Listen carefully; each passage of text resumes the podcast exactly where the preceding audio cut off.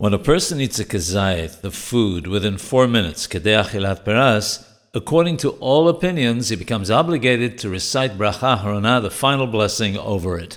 The difficulty occurs if a person ate at least a kazayit but ate it slowly, pausing a lot between the bites so that the amount of time he took to eat it was more than kedei peras. In this case, should he recite the after blessing or not?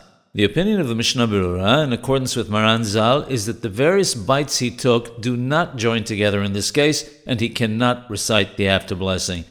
The Ben Ish Hai rules the same way. However, he quotes the opinion which says that if it's food that one is not obligated to eat, unlike masa on the first night of Pesach, for example, which is an obligation, even if one took longer than Kedei Achilat Peras to eat it, one still recites the after blessing.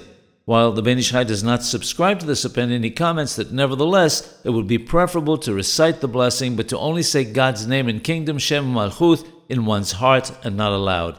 Even better would be if he could eat more within the allotted time period and then recite the full blessing.